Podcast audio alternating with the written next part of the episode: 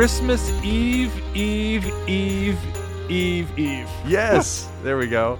Surprise. Surprise! We told you we were done, and we are, Mostly. but we have a little surprise for you. A little, a little pre-Christmas gift a pre-Christmas gift. that I think you guys are really going to enjoy. I have to kind of hype it up because it's something from Seth. So Yeah, you can't I- hype yourself up too much. At the end of the last episode, I kind of talked about where I worship Jesus most Right. in the book of Exodus, and I actually preached a sermon on that for our church. About Exodus and- 3 and I am and God in the burning bush. Yeah, like. I, there's some Lord of the Rings quotes in there. always good. Oh yeah, it's it's real. It's I liked it. I like Well, preaching it. Yeah. Um, and so I just want to share it with you guys. It's a different Yeah. way to engage in the book of Exodus. I hope it's encouraging to you as you ramp up into the Christmas season, which I know can be a difficult time for a lot of people. so many people. Yep.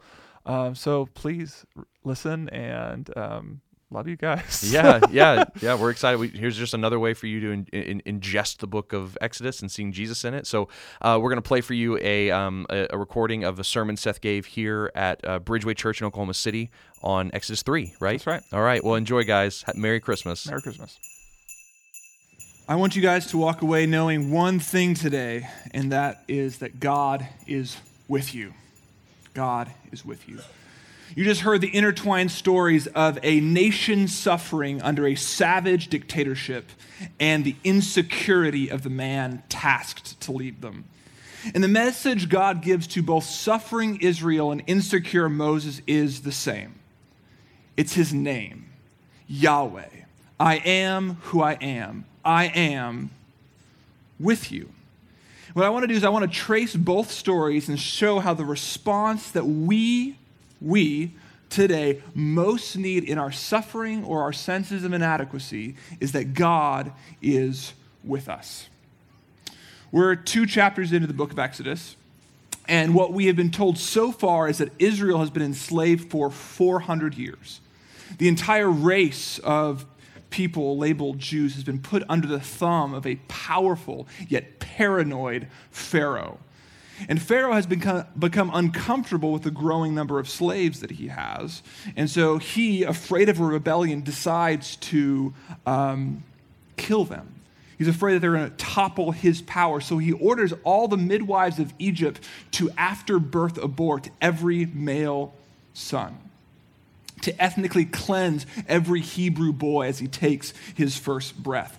But they wouldn't. And Pharaoh, recognizing that he doesn't have the uh, influence over the medical professionals he thought he has, commands the entire nation to be complicit in genocide with him. He commands all the people of Egypt to come with him and throw all boys, if they see them, into the Nile River. It's not just the Pharaoh's Gestapo or the secret police, but every single person is supposed to be complicit and involved in the murder of the Hebrew boys. They're all thrown in the Nile River. And there's one mom who hears the edict, hears the command, and obeys. She throws her son into the river herself, but in a basket. And this basket just so happens to make its way to the footsteps of Pharaoh's daughter. Crazy. And then this daughter picks up the, pharaoh, the baby, decides to keep it, and names it Moses. And for 40 years, Moses grows up um, in Pharaoh's palace, but all the while knowing that he was supposed to lead God's people out of slavery. He knew that he was supposed to deliver God's people, his people, but he didn't quite know how. And then one day he sees his chance. He sees an Egyptian slave master beating a Hebrew slave. And so he goes up to the Egyptian slave master and kills him. And Acts 7:25 tells us that Moses thought that this was the moment that he was going to deliver the people of Israel. This would prove that he was on the Israelite side and that he was bringing deliverance. He thought it was going to happen, that people would come around and they would march out of Israel in that moment. But do you know what happens? Nobody believes him. He fails. And instead, Moses is forced to flee from under the wrath of Pharaoh. And he runs into the deserts of Midian where he meets his wife. And as Moses' family starts to grow and he has his first son and then his second son, Israel continues to weep that all of their sons are still drowning in the Nile River. Under the weight of oppression, they cry out to the God their ancestors worshiped, and God responds to their cry in Exodus 2 23 and 25. And it says this During those many days, the king of Egypt died while Moses was in Midian. And the people of Israel groaned because of their slavery and cried out for help. Their cry for rescue from slavery came up to God, and God heard their groaning, and God remembered his covenant with Abraham, Isaac, and with Jacob. And God saw the people of Israel, and God knew. God knew. God heard, God saw, and God knew. God knew their suffering, and he knew he, what, he, what he was going to do about it. He was going to come down in Moses. The cries went up to the people of God, and God was going to come down and deliver them by Moses' hands. And so at this point, it kind of plays out like that scene of like some kind of crazy action movie where there's all this crazy stuff happening. There's genocide. People are running everywhere. Pharaoh's coming. There's a failed insurrectionist. He leaves town, flees, and the screen cuts to black. And it should, and across the screen, you see 40 years later. The God of Abraham, Isaac, and Jacob opens up the Bible on a scene, like pictures, and Moses is 80 years old, an old man. He's living in the desert. He's married, has two kids, and he's working for his father in law as a shepherd. One day, as he's walking his sheep, he passes by this mountain called Horeb. Um, it's also called Sinai in the book of Exodus. And he sees a bush that's covered in flames, but it's not burning, which is strange enough. But suddenly the bush starts speaking to him. And it's God's voice. And in Exodus uh, 3 6 through 10, it says this I am the God of Abraham, Isaac, and Jacob. I have surely seen the affliction of my people who are in Egypt. I have heard their cry because of their taskmasters. I know their sufferings, and I have come down to deliver them out of the hands of the Egyptians and to bring them up out of that land. I have also seen the oppression with which the Egyptians oppressed them. God heard God saw, God knows, and God is coming down. And to Moses' shock, God is going to use him, Moses, the disgraced son of old Pharaoh, who himself, and he's old, he's 80.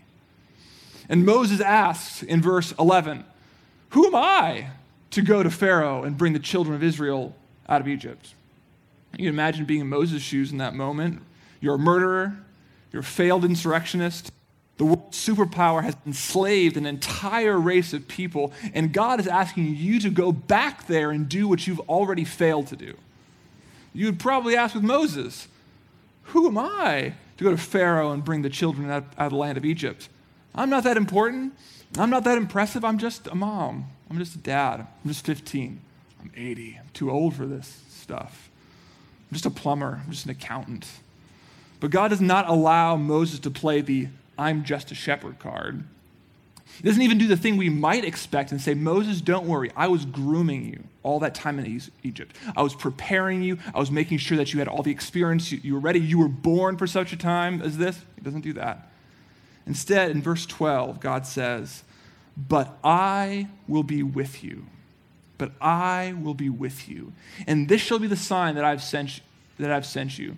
When you brought the people out of the land of Egypt, you will serve God, you will worship God on this mountain. What's God's response to Moses' sense of insecurity? But I will be with you.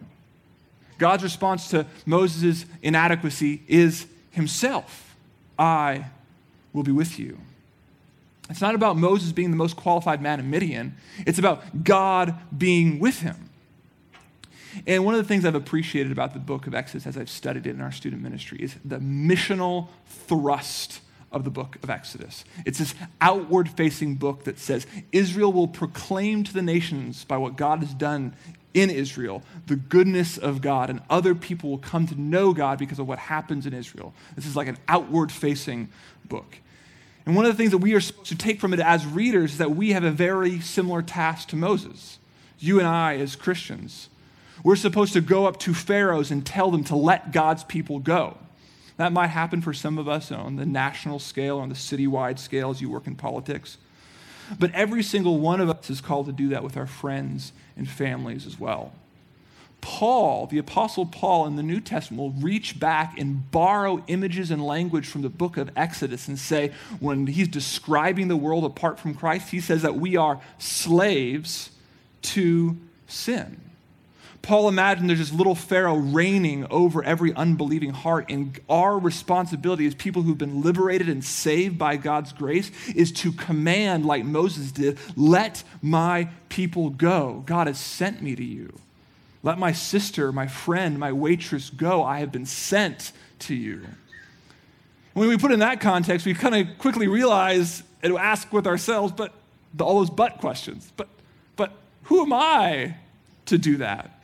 But she's my mom.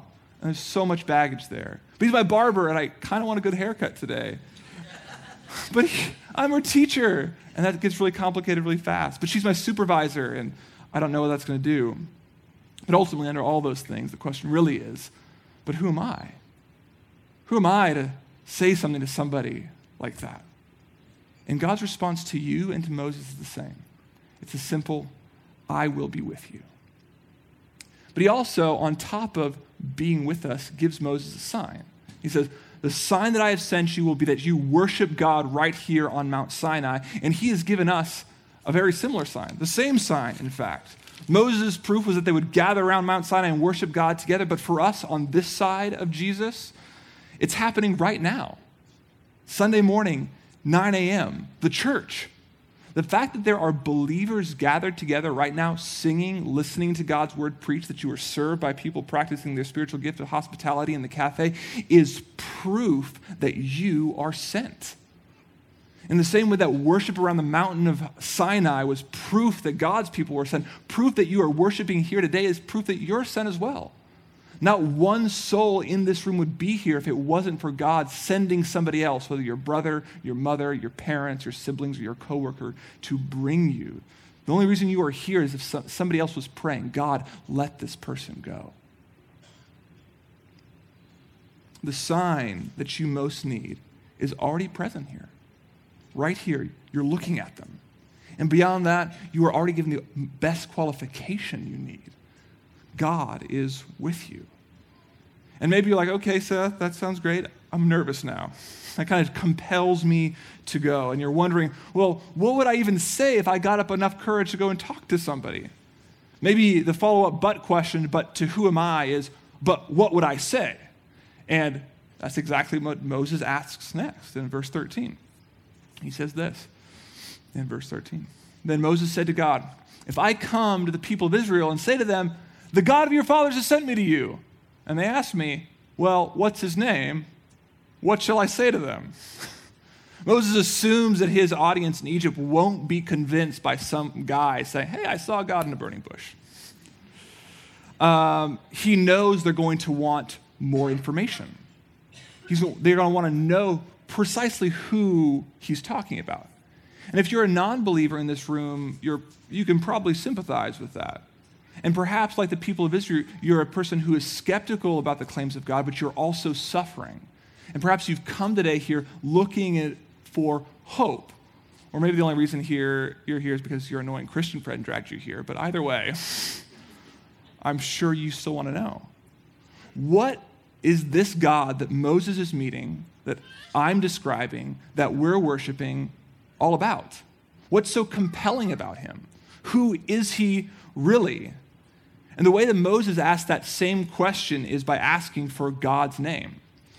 And God's ask, he's asking for more than it's like, hi, I'm God, my name's Joe. He's asking for more information than that. Names carry a lot of meaning in the Bible. They describe like the essence of the person who the people who carry them. So this is why God will change people's names throughout the books of the Bible. So he changed Abram's name to Abraham because he's the father of many nations, Sarai to Sarah, uh, Jacob to Israel, uh, uh, Jewish uh, Saul to Gentile Paul. And the idea that when Moses asked for God's name, he's not really expecting a simple reply. He's asking for the compelling reason why people should listen to him. He's asking for his name, the essence of who God is. He's asking for a, the content behind the question, but what will I say? In Lord of the Rings, there's this great uh, character called Treebeard. He's an Ent He's a, li- like, he's a living tree. And, you know, trees being trees and magic being magic, he lives for like thousands of years. The entire race of the Ents lived for thousands and thousands of years. And um, they just live on a completely different time scale. Their language is long and drawn out, and they talk like this. And there's this great scene in the movie uh, where Merry and Pippin, two of the other characters, gather all the Ents together to declare war. They gather them together in the morning, and they all start discussing in Entish, their language. And the whole day goes by, and finally they get impatient, like, okay, what's the plan? Where are we going? And then uh, Treebeard responds, why, we have just finished saying hello. Merry and Pippin later on in the book, I don't think this is seen as actually in the movie, at one point ask for Treebeard's name. They say, What's your name, Treebeard? What's your Entish name? And uh, he refuses to give it to them. And he says this to them in the book For one thing, it would take a long while. My name is growing all the time.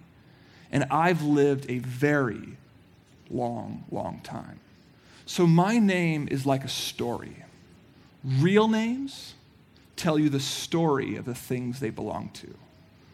This is what God is asking, this is what Moses is asking from God the name that takes a very, very long time to say. It's the story of who he is and what he's like and what he will do. He's asking for a story that will compel skeptical and suffering Israelites to trust Moses and worship God on the mountain.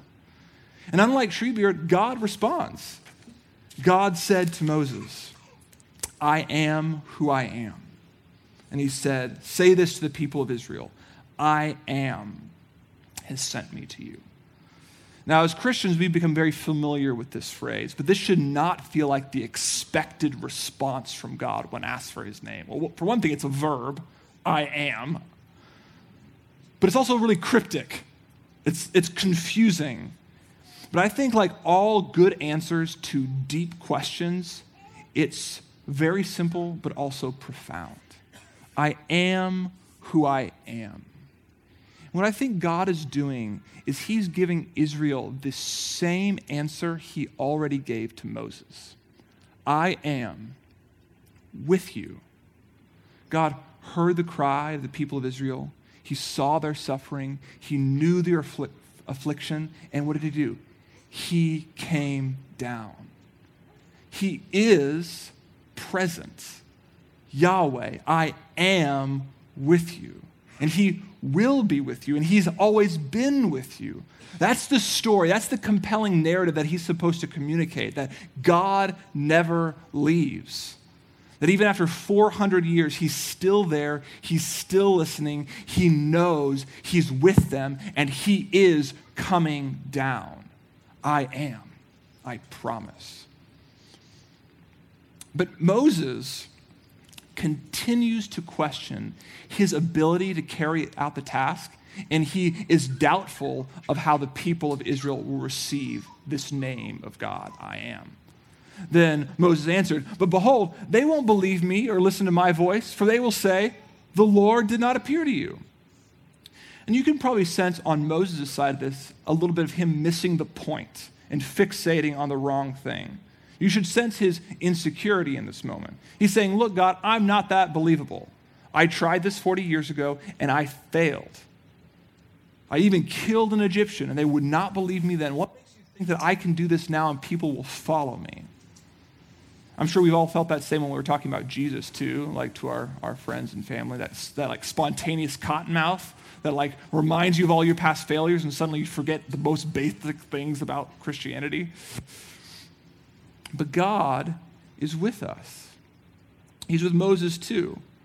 So God gives Moses three signs to prove that he is with them and also to prove to the non like the non-believing and skeptical Israelites that he's there too.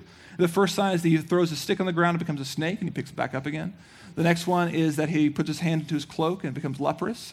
And the third one, and then puts it back in and it's not. And the third one is he if those two don't work, he's supposed to pick up a cup of water from the Nile River and pour it out. And when it hits the ground, it'll turn to blood. And the point of each of these signs is to communicate one fact I am with you. I am with you in power, not just with you, Moses, but to convince the people of Israel. It's not about you being believable, it's about me being with you. But Moses still doesn't buy it. Verse 10 Oh, my Lord, I am not eloquent, either in the past or since you've spoken to your servant, but I am slow of speech and of tongue. And God finally gets angry at Moses. God, like a surge of flames, roars at him Who made man's mouth? Was it not me? Who makes him mute or deaf or seeing or blind? Is it not I, Yahweh? Is it not I, Yahweh? I am with you. Now therefore go, and I will be Yahweh, your mouth. Moses is still assuming that it's his presence, his skill, his qualifications that are going to convince the elders and the people of Israel. And God responds a final time to his insecurity by saying, You know, Moses, never mind who you are. I am. I made you, and I am right here. I am with your mouth. I am with your weaknesses. I am Yahweh. And I think one of the things he shows us, believing brothers and sisters, is that if we always have a reason that we are not qualified, that we're not able, that it's not the right time to share God's story in his name, that's not because you're that incapable. That's not because that you're that unable. It's because, like Moses, you're proud. You think that your present weakness is more powerful than God's presence with you. God is with you. Therefore, go into all nations, baptizing them, preaching the name of Jesus Christ. Why? Because he is with you always, even unto the end of the age. Believing that God is with us is difficult in our insecurity. Believing him that he's with us in our insecurity and that actually matters is really hard. But it's even more difficult when we're suffering. When we're suffering, it's really hard to feel seen or known by God, especially when other people are so bad at sitting with you in it, right? If you've lost a family member or there's no food back home or money in your bank account or you're chronically depressed or anxious, you know other people just don't get it. They misunderstand. They offer advice too quickly. They're there, they're not there when you need them to be there, and they're still at your house when you wish they would just go away everyone's advice and counsel kind of falls flat, and you never feel like anyone really knows, sees, hears, or understands you. And slowly, it often happens that there's just like growing bitterness in your heart. Everything is proof at how bad other people are at helping you, especially so called Christians. And this slow hardness of heart, slow calcification enters. And you never admit it out loud, but your life begins to preach one message I'm on my own. I'm alone in all of this. Even if we never phrase it that way, the question we're normally asking is if everybody God made is so bad at being present with me in my suffering, is God any better at it? Is God really with me? The Israelites, centuries into their slavery, were asking that same question God, are you even here? Rewind with me back to those three signs that um, Moses is supposed to perform for the elders of Israel. These three signs were supposed to prove that God was with Moses, that God had sent Moses. They proved that God was hearing, knowing, and seeing their affliction. It was supposed to prove that God was with them. But do you wonder why it was only the last sign that was so convincing? Moses was supposed to perform the next sign only if they didn't believe the first one. So what was it about the water from the Nile turning to blood that was so convincing? Um, scholars will point to the fact that the snake, leprosy, and um, the Nile were very important in Egyptian mythology and like political power. The snake, you've seen like pictures of a pharaoh, there's that snake on his crown. Leprosy was apparently pretty common in Egypt. And the Nile River was like the lifeblood of the entire nation. So there's a sense in which God is doing these miracles to prove that he's powerful over everything that Egypt stands for or what it's known for. But I think there's also something else going on here. I think part of the answer is that the turning of the water into blood makes real for the people of Israel that God knows their deepest pains. Because if you think about it, these elders were responsible for a nation of people in the wake of genocide. Every family had lost sons and brothers. These elders were responsible for a nation grieving. And the weapon that massacred them was the Nile River. Thousands and thousands of boy, boys drowned in the water. And if you are a slave in the desert nation of Egypt, where do you get your water? You get it from the Nile.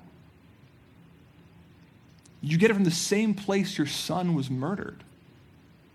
Every day begins with mothers drinking water from a mass grave. Every day begins with bathing their, your living children in what must have felt like a bloodbath, a literal bloodbath. You would wash your clothes in what must have seemed like the blood of your son. The sign of turning water from Nile into blood is convincing because it proves that God knows. He's right there. He sees their pain. He knows what's most difficult. He understands. He's not absent. He's not far off. He's right there. He is Yahweh. I am. I am with you. And when the people understand this, when the people hear this, do you know what happens in verse um, 30 and 31? They worship. Aaron spoke all the words uh, that the Lord had spoken to Moses and did the signs in the sight of the people. And the people believed. And when they heard that the Lord had visited the people of Israel and that, they had see, and ha- that he had seen their affliction, they bowed down their heads and worshiped. They believed and they worshiped. Israel worshiped in response to God's signs that he was with them in their deepest possible pain. But did you notice what Moses did even after all this in verse 13? Oh, my Lord, please send somebody else.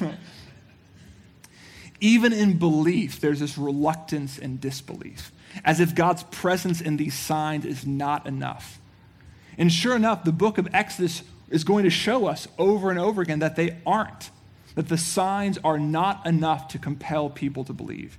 Israel, even after they worship God right here, even after they see these three signs, even after they see 10 plagues fall from Egypt, on Egypt but not on them, even after they pass through the Red Sea, even after a cloud appears and shades them from the heat of the desert sun, even a pillar of fire appears and protects them from the desert cold, even though God speaks to them from a literal mountain, do you know what God's people do? They worship a golden calf. They literally create a different God. And so, as a reader of the book of Exodus, you should feel the need to cry with Moses, Oh, my Lord, please send somebody else.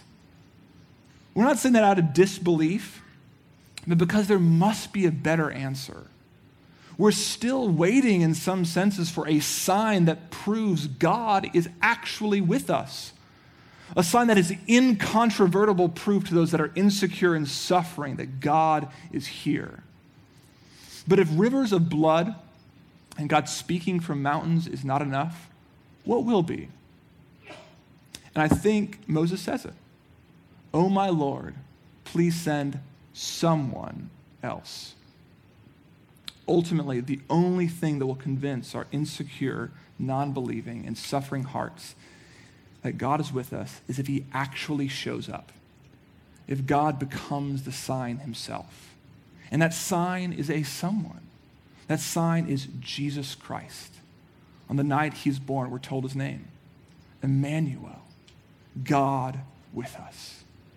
In Jesus, Yahweh, I am, has come down. And like Yahweh saw, heard, and knew the suffering of his people of Israel, we're told in the book of Hebrews that Jesus saw, heard, knew, and experienced our pains and our sorrows. Because we don't have a high priest who's unable to sympathize with our weaknesses, but who is every way was tempted as we are, yet without sin. God in Jesus doesn't just perform signs from heaven to show his sympathy, he becomes human. And all of the sudden, It's not just the fathers and mothers of Israel who mourn the loss of their sons. God mourns the loss of his son too. I know many of you in this room have lost children, and many of you know that our family has as well. I remember having to look all over Oklahoma City for uh, Reuben's grave, and I remember just nowhere feeling good enough. Um, even the nicest cemeteries left me feeling like he deserves better. He deserves better. He deserves better. And when I finally chose the cemetery, you're not really done in that moment. You still have to choose where they're going to be buried in that seminary, uh, cemetery. And the way it works is that they kind of slide this folder to you, and there's like a little square, there's a little square, and in it's 16 other squares. And they say, just choose the plot that you're going to point to. And so I had to point, and I said, uh, slot 11. And it just broke me. My son's life diminished to a paper square, a number, three square feet of dirt. But God did the same. Not a gardener sitting in this world would have been worthy of Jesus' graves. And of all the plots of land available to him, God had to choose a hillside in Israel. He placed his finger on history's page and said, He will be buried there. What a diminishment. The author of light, buried in the dark. But do you know what it shows us who are suffering and have lost families, and it shows the people of Israel? That God knows, that Yahweh hears, that Emmanuel has come down, that God is with us. Not all of us have lost a child, but most of us have suffered. And what we need most in our suffering is to know that God is with us. And that must be, it must be our only comfort. And Paul tells us why in 2 Corinthians 1 5. He says this For because as we share abundantly in Christ's sufferings, so through Christ we abundantly share in comfort too. Our suffering Paul is saying, makes most sense when it's placed inside the story of Jesus' suffering. It's not just that God has suffered like us, but that we are suffering like him. And if Yahweh Son, if Emmanuel himself, if God with us suffered, died, but then rose from the dead, when you are in him, that will always be your story too. Death and suffering will not be the end, but will be the beginning of all comfort. The Nile River was death to Israel. It was a place of their deepest pain and vulnerability, but it was also a sign of their coming redemption.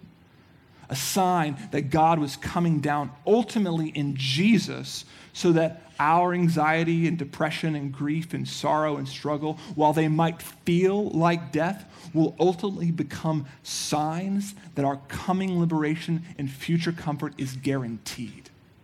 Yes, the grave has swallowed up my son, but Jesus has swallowed up the grave. You might not feel that's possible considering the pain that you're currently experiencing right now. I know the statistics hold true that over about 60% of the women and reaching 50% in this room have been sexually assaulted at some point in their lives. And the pain and shame you experience from that does not go away easily. But Jesus knows that too. We don't talk about it much, but he hung naked on the cross. A calculated aspect of his torture that those in power would prove their dominance by exploiting the sexuality of their victim. Jesus was objectified and assaulted for you his humanity diminished by the exposing of his body for the pleasure of others as they literally gambled away what was left of his dignity. And that's not just so that God would sympathize with you, that's so that God could nail your shame to a cross and promise resurrection from it. Yahweh knows. Emmanuel has come. God is with you. And as you share abundantly in Christ's sufferings, you will also share abundantly in his comfort as well. I know for many of you in this room, you are depressed or anxious. You either can't get out of bed or you can't fall asleep at night. And you spent nights sobbing, trying not to wake the person next to you, but also desperately wishing they would just wake up and say something.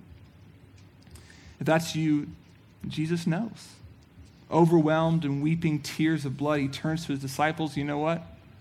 They're all asleep, dead to the world. Yahweh knows Emmanuel has come and God is with you. And as you share in that particular suffering, that particular suffering of Christ, you will also share abundantly in his comfort. God will offer you the comfort that you cannot receive from others. Have you ever been cheated on? Has a husband or wife betrayed you for another partner? Did it feel just like you lost everything and wasted your life? Did they take your friends with them? God knows. Jesus spent three years eating, sleeping, trusting, mentoring Judas, only for him to, to betray him with that intimate gesture, a kiss. And then, moments after his betrayal, the rest of the disciples scattered, leaving him to suffer and die alone on the cross. Even God, even God left. God, why have you forsaken me?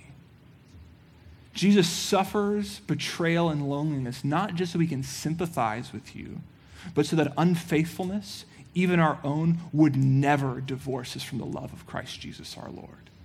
Yahweh knows Emmanuel has come. God is with you, and as you share abundantly in Christ's suffering, so also you will share abundantly in his comfort. And I could go on. But if you are in Jesus, if you trust in him with your suffering, we're told it's that you are part of his body and that he knows your pain. He feels it. He is with you because he is in you. So don't lose heart. Intimacy with Jesus, being with Jesus, being in God's story is often purchased with pain. So as we end today, here's what I want to commend you when you go home. If you are insecure or if you're suffering, place yourself inside the story of Jesus. Read yourself into the story. Discipline your mind so the most compelling narrative is one that said suffering ends in resurrection because God has come to me in Jesus. Read the Gospels with an eye of seeing Jesus' many sorrows so that you can experience his many comforts as well. If you're a writer, rewrite the story of Jesus with you as part of it. Read the sufferings of other Christian men and women who said, It is worth suffering for the glory of the Lord that we tasted. And last of all, I would pray Pray that you would consider the, your insecurity and suffering a worthy price to pay for knowing Jesus' comfort and presence more intimately. Behold, I am with you always. Emmanuel, God with us. So as we close today, let me pray that God would be with all of you. Lord, as we end and as we worship, I pray that we would know that God is with us